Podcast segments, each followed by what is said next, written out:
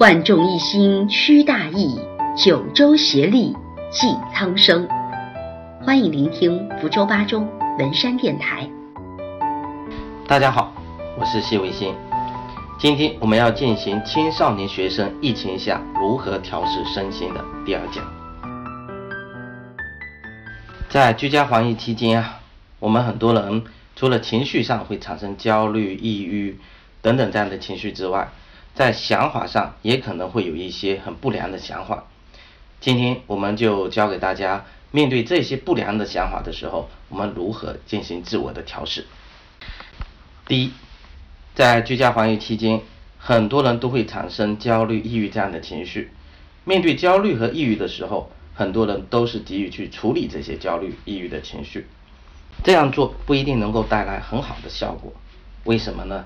因为在这些焦虑、抑郁情绪背后，很多都是有一些不良的想法造成的。所以，当遇到焦虑、抑郁的这样的情绪的时候，我们首先要处理的是我们引发这些焦虑、抑郁背后的这些不良的一些想法、一些念头。如何处理呢？有以下几个步骤。第一个步骤呢，首先就要区分自己担心的问题是可以解决的还是不可以解决的。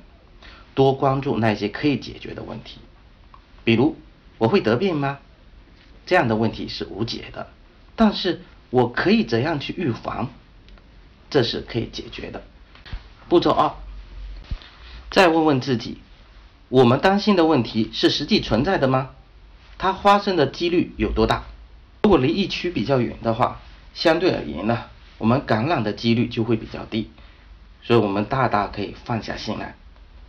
第三步，如果我们自己担心的问题很可能会发生，那么我们这时候可以做一些什么来应对它呢？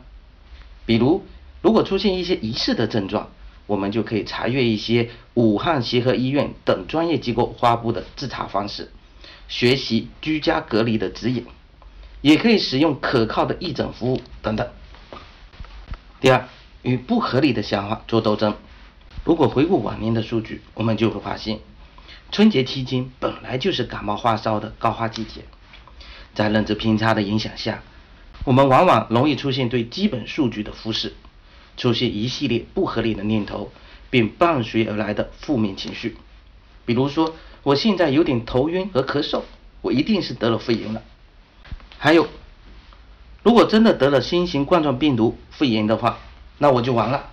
等等这些想法，面对这些想法。我希望大家不要恐慌，找一张纸和一支笔，试着记录下自己的想法，想一想为什么会有这种想法呢？除了这种结果，是否还有其他的可能性呢？有什么证据支持这个想法呢？最后再来判断你原来的想法是否合理。第三，要正向思维，不要只往坏处看，要对自己公平一点，不要将注意力停留在坏的方面。我们留意一下每日通报的信息当中，其实是正面的多于负面的。注意事实和数据，根据事实，比如说发病率、死亡率、治愈率、医疗方法的发展、新的药物等等，来判定自己的担忧是否合理。多回忆在每一次遇到危机的时候，我们是如何的面对，重新肯定自己身为一个人的这样的能力。长远的来看，事情最终都能够改善，隐形所面临的问题终将成为过去。所以啊，保持对情景的盼望，即使在危急的时候，也不要忽略我们身边的美好事物，比如说居家的环境以及亲朋好友的良好的关系等等。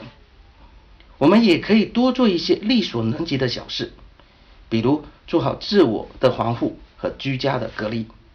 劝说周围的朋友和家人不要外出，做一些消毒、洗手、戴口罩等等的保护措施，或者把注意力转移到学习当中，从学习当中获取乐趣，不要让自己太闲下来。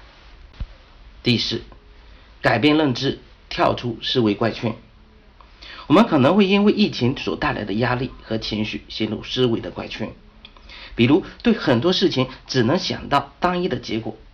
而这个结果往往是坏的，我们还可能无限的扩大坏的结果发生的可能性，低估自己能做的和改变的。比如我嗓子紧紧的，一直在咳嗽，我要不要去医院呢？等等。这个时候，我们可以尝试问问自己，还可能有其他的结果吗？如果另一种没那么糟糕的结果，自己的感受又怎么样？如果是最坏的结果，能够反驳这个结果的证据有哪一些？对于那些更好的结果，能够支持的证据又有哪一些？比如，我是不是最近穿的少或者感冒了？冬季是流感的高发期，去医院会造成交叉的感染，不一定就是肺炎。我平时感冒好像也不会立刻去医院等等。通过这种自问自答的方式，能够让我们的想法更加的灵活，更加的实际，更能够缓解我们的情绪，更好的应对压力。毕竟我们谁也没有预知未来的能力，我们的观点和想象与现实往往是两回事。好的，今天我们的讲课就到这里了，希望我们今天讲座的内容对大家有所帮助。